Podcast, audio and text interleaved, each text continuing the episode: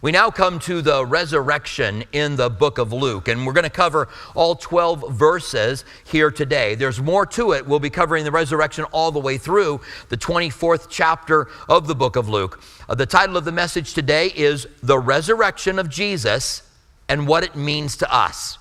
I have a short title for it as well, and that is The Greatest Moment in History. And the greatest moment of history is debated. It's, it's generally around the life of Jesus. Was it his death on the cross or was it his resurrection that was the greatest moment? And since I think the resurrection is the validation of it all, if he didn't rise again, his death wouldn't have meant anything.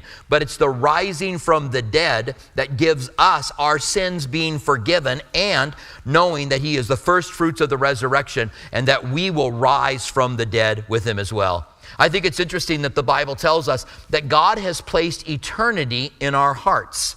I think what that means is that we know that there is life after death. We know that this isn't just it, and when we die, we're just going to go into blackness. But we know there is life after death. And the Bible is incredibly unique among any religious documents that this world has ever seen. Christianity is unique compared to any other faith that is out there because it is evidence based. We have the scriptures that foretell the future, we have prophecy, we have the historicity of Jesus and these events that we're going to be studying today. And I want to talk to you some about what top scholars say. These are not Christian scholars. Uh, they may be, Christian scholars believe this as well, but there are secular New Testament scholars that teach at secular colleges who will attest to the historicity of the things that we are covering today, and I'll point that out here in just a few minutes. But I thought we'd start in a couple of verses that tell us of the importance of the resurrection. I don't think I need to convince you guys how important the resurrection is. We know it's important. But listen to what it says in Romans 10 9 and 10.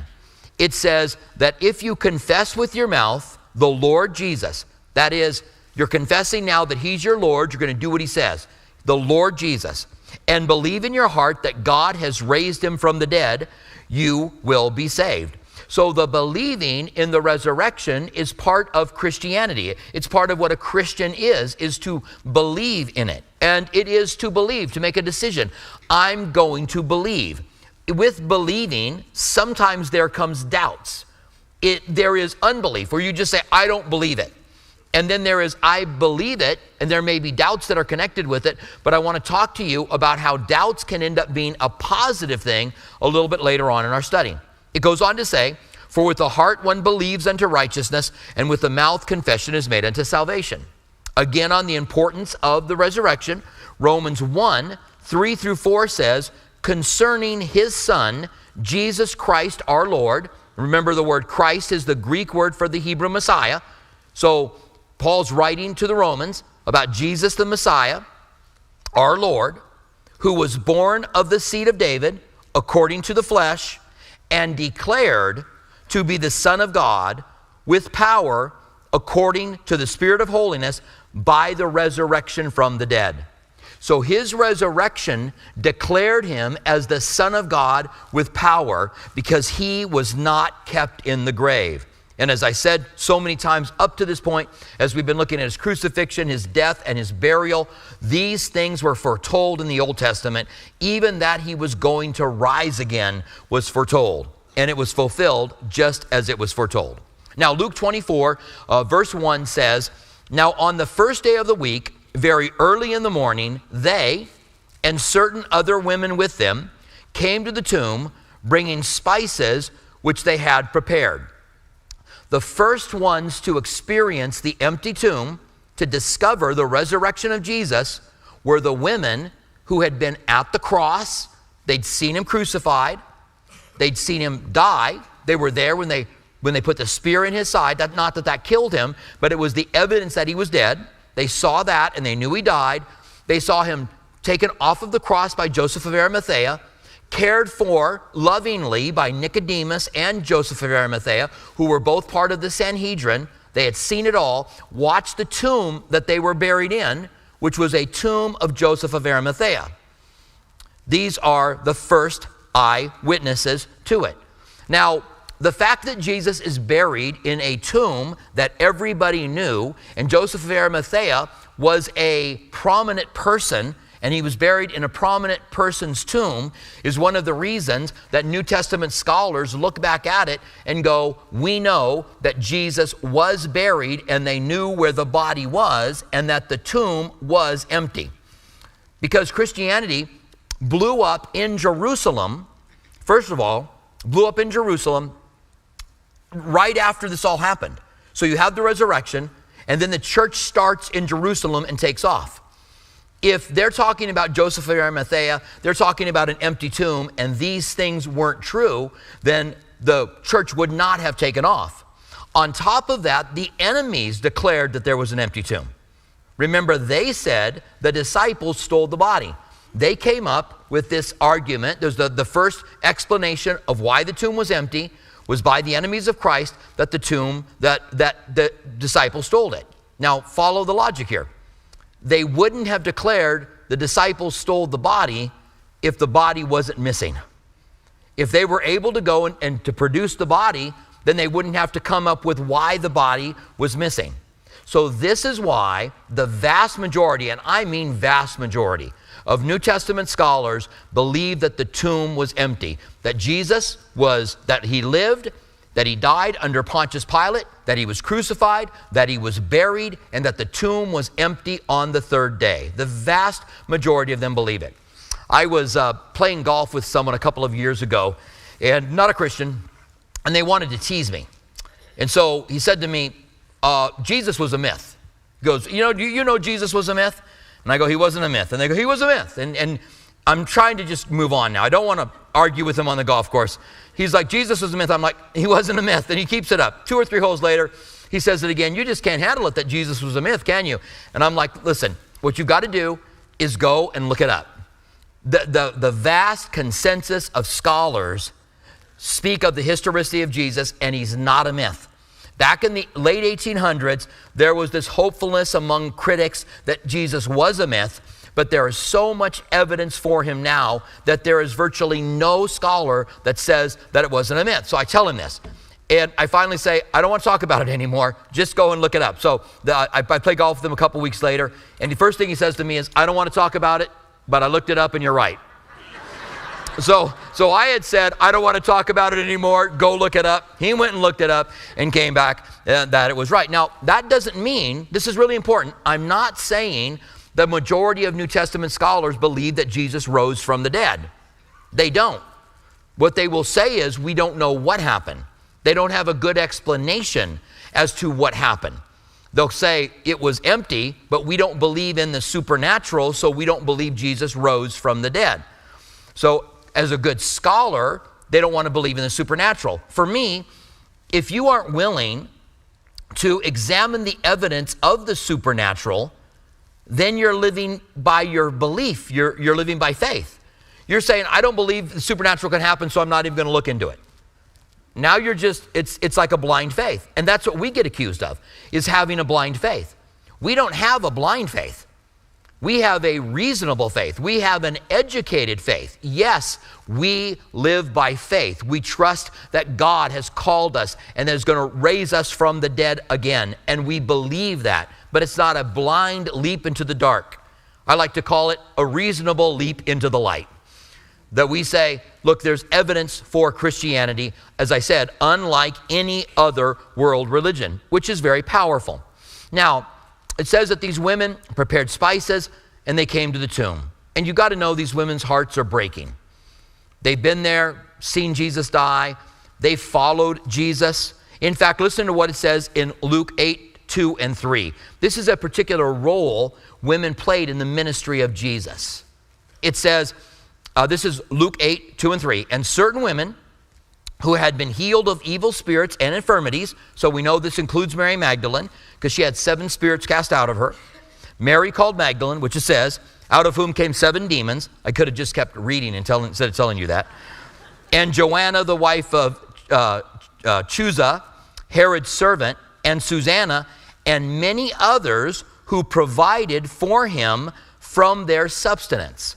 So these were wealthy women and other women who joined them that followed after the disciples during the ministry of Jesus and they cared for them.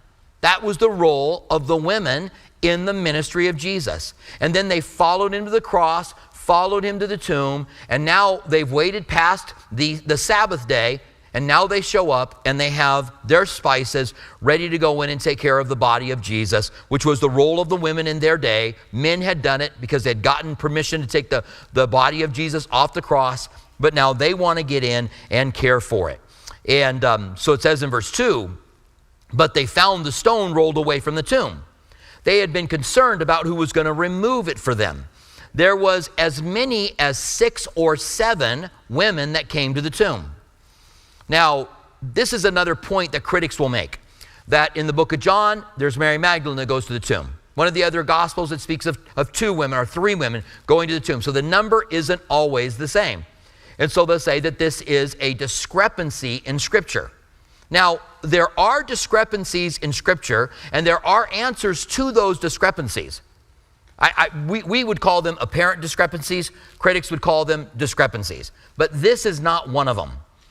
Uh, there's another one that they call a discrepancy where Jesus is coming into Jerusalem and he heals blind Bartimaeus. You may remember that study if you've been going through Luke with us. We talked about Jesus healing the blind man, blind Bartimaeus.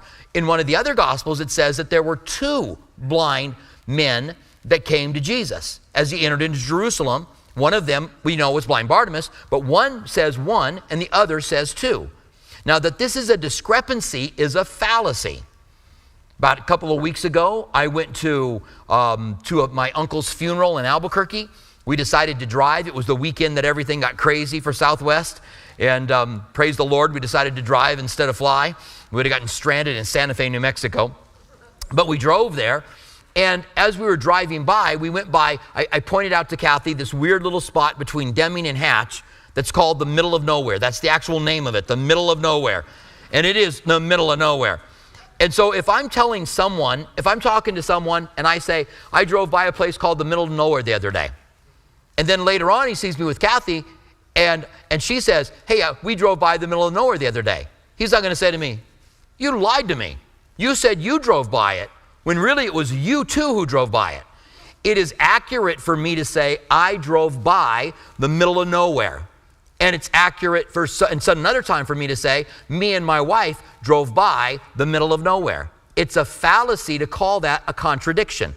It's just at a particular point in time, I deem that there's only so much information that I'm going to give. The idea that you would give all of the information that you have to everybody you speak to is silly. And when you're writing something, you're making decisions. If you're writing a factual account, you're making decisions as to what you leave out and what you put in. The same thing happens when there are eyewitnesses to a crime. It, uh, there's a, an apologist by the name of J. Warner Wallace. Uh, he spent the last uh, part of his career in law enforcement as a cold case detective. So we had to pull out cases and go back and take a look at them and re interview uh, eyewitnesses. And he talks about the differences that he had when he would interview eyewitnesses. They were there, they might have been in different places in the room, but they give different details. And sometimes the details seem to contradict each other. But once you get into it and you start looking, they really don't contradict them, or people's recall can be slightly different. So when there's the differences between these stories, what it really proves, and this is what J. Warner Wallace will say, if, if he went and interviewed all of the, the people that saw something 20 years ago, and they all say the exact same thing, he would not believe them at all.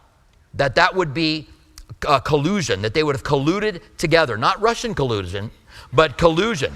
They would have all have colluded together, and you would know that they talked because they're giving the exact same details. Because people see things different and they share different details. So that actually attests, again, to the historicity of these events. The fact that women are the ones who are the first ones to see the resurrection attests to it being an actual fact as well. Because women in their day, now this isn't Christianity. Some might hear this and think Christians, uh, early Christians. This is, this is the Roman culture and it was the Jewish culture, did not give a lot of credence to women witnesses. It was the culture they were living in. The Roman culture was a male dominated culture, the Jewish culture was a male dominated culture. And if uh, Josephus writes that a woman could be a witness only if no man could be found to be a witness. Sounds misogynistic in our day, I know. We listen to it. Now, Josephus is just telling you the way it was in their day. And so, if they were making the story up, if they were going, let's make up a story how the tomb was empty. Let's say that the women went there, they found it empty, and Jesus appeared to them first. They probably wouldn't do that. Um, the uh, textual critics call that the criterion of embarrassment. You're not, if you're making up a story, you generally don't tell embarrassing things about yourself if they're not true. If you're going to tell something embarrassing, it's probably true. You're not going to make up embarrassing things that aren't true. Uh, for an, an example of this is from the Gospel of Peter, which is not a biblical gospel. It's one of the Gnostic Gospels that Dan Brown talked about in his movie that was a competing Christianity. The Gnostics were never competing. The Gospels were written in the first century. The Gospels, the first century. The Gnostic Gospels were written 100, 200 years after these Gospels were written. So the story of the resurrection in the Gospel of Peter goes like this that the guards were witnesses of the resurrection, and that the Sanhedrin had decided to spend the night, all 70 of them, outside of the tomb as well. And so they were witnesses to the resurrection. And the town folk had slept outside of the tomb of Jesus. So the people from Jerusalem all decided, let's have a sleepover. And they went out and they slept around the tomb of Jesus. So this is them trying to give credence to it by the Sanhedrin, by the Roman soldiers, by the people of the town that saw it. Then there's a noise and the tombstone rolls away by itself, and two angels come down from heaven and enter the tomb. And then when they come out of the tomb, as soon as they come out of the tomb, they grow and their heads reach the heavens. These two angels become super large and their heads hit the sky. And then Jesus comes out of the tomb and these angels are bearing him, and his head rises higher than their head does, so his head disappears, and then they go outside of the tomb, and the cross follows them out of the tomb. How the cross got in the tomb, I have no idea, but now the cross follows them out of the tomb, and the cross says something. The cross declares something. That is an exaggerated story.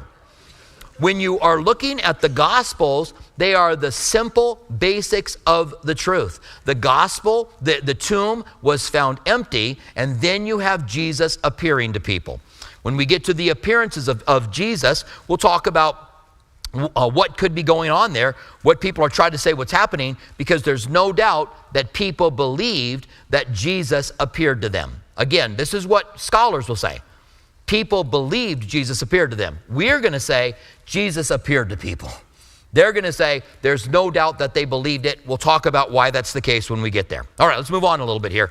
Uh, verse 4 And it happened as they were greatly perplexed about this. So the, the stones rolled away, they go in the tomb and it's empty, and now they're confused because they saw the body of Jesus laid in this new tomb of Joseph of Arimathea. That behold, two men stood by them in shining garments. And that's always a dead giveaway when the garments are shining. So all of a sudden there's two men, and often angels are spoken of as men, by the way. I don't, uh, other than cherubim or seraphim, we don't see angels with wings. That's, you know, that's how people always draw them, but we don't see them. They appear as men, but these guys have shining garments. Then they were afraid and bowed their faces to the earth. And then they said to them, Why do you seek the living among the dead? He is not here, but is risen. Remember how he spoke to you when he was still in Galilee, saying, The Son of Man must be delivered into the hands of sinful men and be crucified, and the third day rise again and they remembered his words. Why had they not remembered them before that? Jesus spoke often in parables, often in things they didn't understand. At one point, Jesus said to the disciples, Beware of the leaven of the Pharisees. Now, he's obviously making a point that this leaven can, can infiltrate, like leaven can to bread, right? You lay it out, it gets into every part of the bread. So beware of the leaven of the Pharisees. And the disciples said to one another, We forgot to bring bread.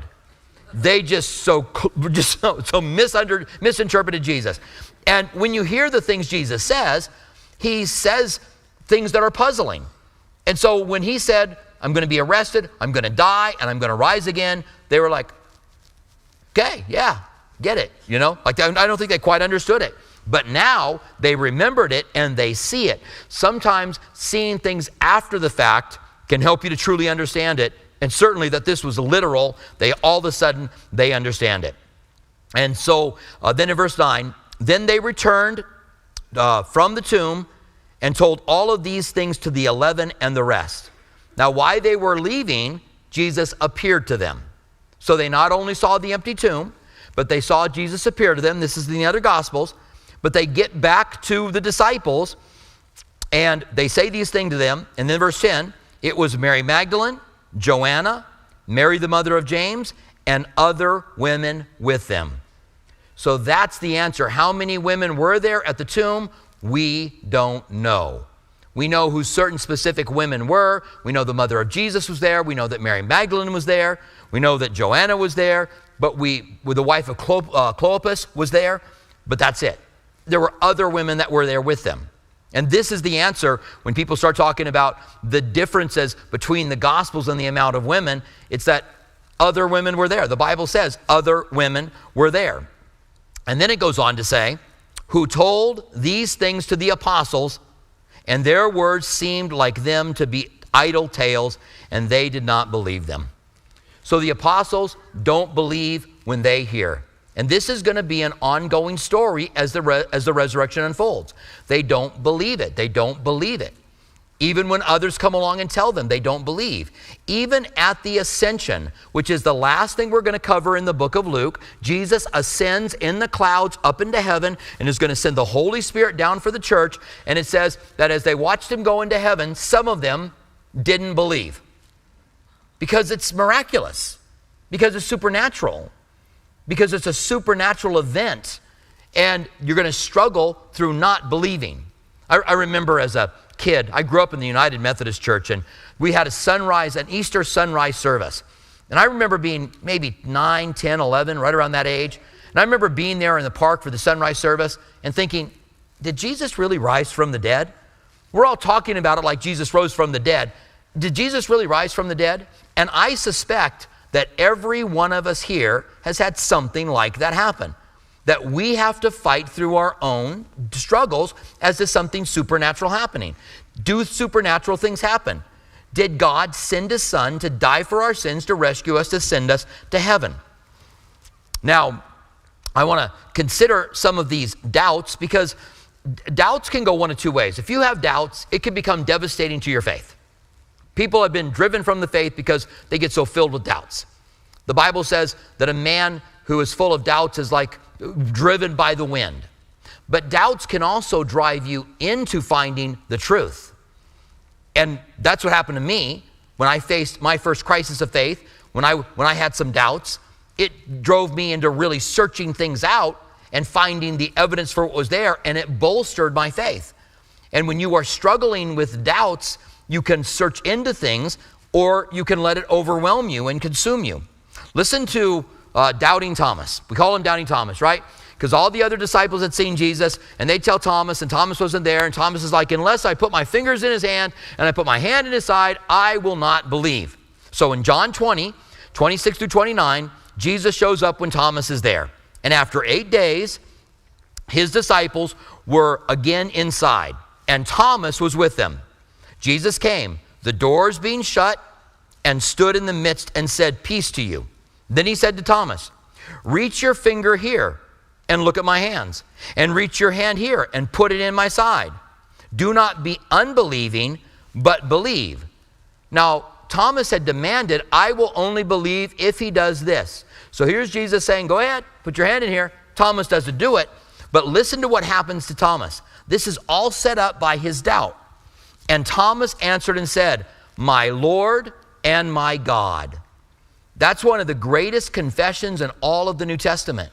Again, my Lord, that means you, I'm, I'm going to follow you. I'm going to do what you say. You are my Lord, my Lord and my God. He confesses Jesus to be God. Jesus said to him, Thomas, because you have seen me, you, are, you, you, uh, you have believed. Blessed are those who have not seen and yet believe. So here we are, those that have not seen, and we have believed. And there is a blessing that is in that. Now, Mark 9, 22 through 24 says, And often he has thrown him both into. This is, let me set you up for this.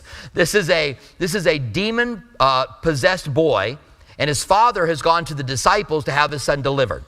Jesus comes off of the Mount of Transfiguration, and the father approaches Jesus. Okay, listen to what's said. So it, starts off, he's talking about what this demon does to his son. He says, And often he has thrown him both into fire and into water to destroy him. But if you can do anything, have compassion on us and help us. And Jesus said to him, If you can believe, all things are possible to him who believes. Immediately the father of the child cried out and said with tears, Lord, I believe, but help my unbelief and Jesus delivers the child. And I've often felt like that statement is something I say to him Lord, I believe, but help my unbelief. There are times when we face those doubts. Hebrews 11, 6 says, But without faith it is impossible to please him. For he who comes to God must believe that he is, and that he is a rewarder of those who diligently seek him. One more, Romans 10 10. For with the heart one believes unto righteousness, and with the mouth confession is made unto salvation. It doesn't mean you believe because there's certainty, it means you make a decision to believe with reasonable faith. Now, verse 12 tells us that Peter arose. So the, they tell the rest of them that, that Jesus uh, has, the, the tomb is empty, that he's risen from the dead. And now we know this, that John tells us this is Peter and John that get up and run to the tomb. But Peter arose and ran to the tomb. And stooping down, he saw the linen clothes lying by themselves. And he departed, marveling to himself at what had happened. Now we know that this is Peter and John, and John outruns him to the tomb. John, being younger, outruns him to the tomb. And, and running is truly a young man's sport. Those of us who are older understand that, right? You get to a certain year age and you're going, I don't know why I ever ran. The only reason I run is if a bear's chasing me. That's it. That's the reason I run. Other than that, I don't run anymore.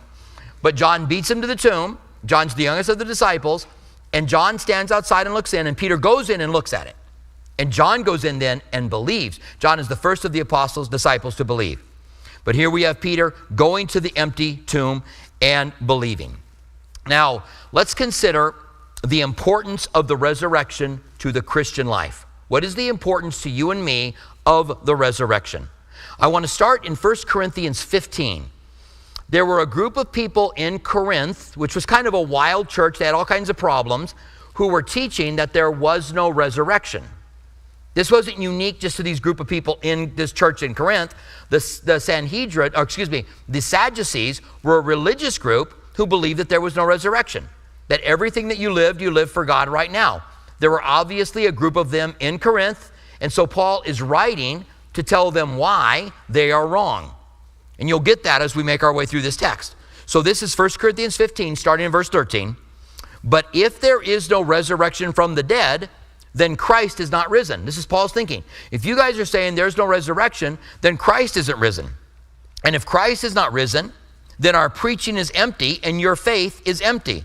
Yes, and we are found false witnesses of God because we have testified that uh, that he raised up Christ, whom he did not raise up. That's if you, what you're saying is true, they didn't raise it up. If in fact the dead do not rise. For if the dead do not rise, then Christ did not rise. And if Christ did not rise, your faith is futile and you are still in your sins. That's the importance of the resurrection. If Christ didn't rise, then our faith is futile and we are still in our sins. Then also, those who have fallen asleep in Christ have perished. So the, all of those who have gone before us have perished as well. He says, If then this life only we have hope in Christ, we are of all men the most pitiable. Then he says, But now Christ is risen from the dead and has become the first fruits of those who have fallen asleep. The fact that Jesus rose from the dead is the first fruits for you and me. When they would collect first fruits, they would collect the first thing they harvested and give it to God. Jesus is the first fruits of the resurrection, and we will one day be resurrected with them. Paul said, and, and not everyone's going to sleep, but some are going to be changed in a moment and a twinkling of an eye. That's at the resurrection that that happens. Now, listen to what Peter says about the resurrection. This is 1 Peter 1 3. Blessed be the God and Father of our Lord Jesus Christ, who according to his abundant mercy has begotten us again. Begotten us again could be translated, caused us to be born again. Has begotten us again to a living hope through the resurrection of Jesus Christ from the dead. So not only did he die for us on the cross, shedding his blood for our sins, a death being required, but the resurrection was required. We are he's caused us to be born again by the resurrection of Christ from the dead. Romans 8:11 says, "But if the spirit of him who raised Jesus from the dead dwells in you, he who raised Christ from the dead will also give life to your mortal bodies through his Spirit who dwells in you. The same power that brought him out of the grave is at work within you. And when you are baptized as a Christian, you go under the water in the likeness of his death, being buried with him, dying with him, and you come out of the water in the likeness of his resurrection. We are not just waiting to live the resurrection in the future, but we are empowered by the Spirit to live in that righteousness now. One more, and then we'll wrap it up. Colossians 3 1. If then you were raised with Christ. So we talked about being buried with Christ last week. And we talked about dying with Christ the week before that when we saw Jesus die on the cross. So we've died with him, we've been buried with him, and now we rise with him. This is why Paul says, The life that I now live, I no longer live to myself, but I live to God. We live for him now because we've died with him, we've been buried with him, and we rise with him. So he says in Colossians 3:1, if then you were raised with Christ, seek those things that are above, where Christ is, sitting at the right hand of God. For you died, and your life is hidden in Christ in God. Where Christ, who is our life, oh, and when Christ, who is our life, appears, we will also appear with him. And he's not just talking about this positional aspect of being with him, we will be with him when Jesus returns. Now, there are four things that we know that, that scholars will say that they know about the life of Jesus that he lived, and that he died and was buried. That's one. I know I said three things, but one. That's one. Number two, that the tomb was empty. Number three, that women were witnesses. And number four, that the disciples started out with unbelief, but that turned into belief. There was some event that caused them to believe, and of course, we know that was the appearance of Jesus to the disciples. Uh, critical scholars will come up with their own ideas, but we know it was the appearance of Jesus to them. Three things in closing. Number one, uh, we do not operate by blind faith. We have an evidence based faith. It doesn't mean we have certainty. Believing is, is getting enough faith to go, I'm going to be okay. We live by faith all the time. Every time you jump on a freeway, you go down the road, you are not certain you're going to survive that experience. But by faith, it's reasonable you're going to drive down the road, right? It's kind of reasonable. And if somebody says, Do you know uh, for 100% that that plane's not going to crash? I don't, I wish you wouldn't have brought that up. But no, I don't know for 100% that the plane's not going to crash. But it's reasonable. They, they make it there. So we live by faith all the time. I went to a restaurant last night. I ate a meal from the restaurant, believing that it was going to be nothing was going to hurt me out of that meal. Was I 100% certain? No, but I believed it and did it. And so we live for Christ. And when someone pushes us, are you 100% certain? Sometimes we can go, ah, I don't, I don't know. But that doesn't mean it's not reasonable for us to live for Him. Number two, we have been raised with Christ. We are now living for Him. The life we now live, we live for Him. We're the light of the world. We're the salt of the earth. We're called ambassadors, living our lives for Him. And number three, doubt is something that can be used to either dis- un- unrail your faith or it can be used to bolster your faith. If you'll take a look at doubts and say, I want to find out what the truth is. And here's the thing if we're living the truth, and I believe that we are, I don't want to, I don't want to live my life for a lie. I don't want to preach a lie, I want to preach the truth. And if we're living the truth, then it can be put to the test with scrutiny. You don't have to be afraid of doubting. You can go and look into it and test it. Because if it can't stand up to that, then it's not the truth. We want to know what the truth is, believe and follow the truth. So when you find yourself doubting, then seek it out, find out what's there. There's so much evidence, it's absolutely amazing. Evidence for the, the scriptures, uh, prophecy, all kinds of things uh, that you can get in and look at that are so very powerful. This is one of the reasons, and this is the last thing I'm going to say, I'm going to wrap it up, I promise. But we have people like Lee Strobel, who was a, a, um, a journalist for, I think it was the Chicago Tribune. And his wife got saved. And he set out to disprove Christianity to her. He was like, I'm going to go put my journalist work to, I'm going to prove uh, Christianity's wrong. And he became a Christian. Frank Morris was a lawyer. He, he wrote a book called Who Moved the Stone. And he set out to disprove Christianity, thinking, I'm a lawyer, I'm going to prove Christianity is wrong. He ended up being a Christian. Josh McDowell has the same kind of thing happening in his life. These men, wanting to put their tools to work to disprove Christianity, have come to the place where they become Christians because the evidence is so reasonable, maybe even so compelling, but it's reasonable. Stand with me, would you? And let's pray together. Father, thank you that there is this evidence for the resurrection of Christ. And even though we have to believe by faith that you rose from the dead, the fact that there's so much evidence for your existence, for the existence of Jesus, for the burial of Jesus, for the empty tomb, is absolutely an amazing thing and something that really sets the critics on edge. And Lord, we're thankful that your word works in us. And Lord, we believe because we love you, we believe in you. And we pray that you would do a work in us as we believe in you. And we thank you for this. In the name of Jesus, we pray. Amen.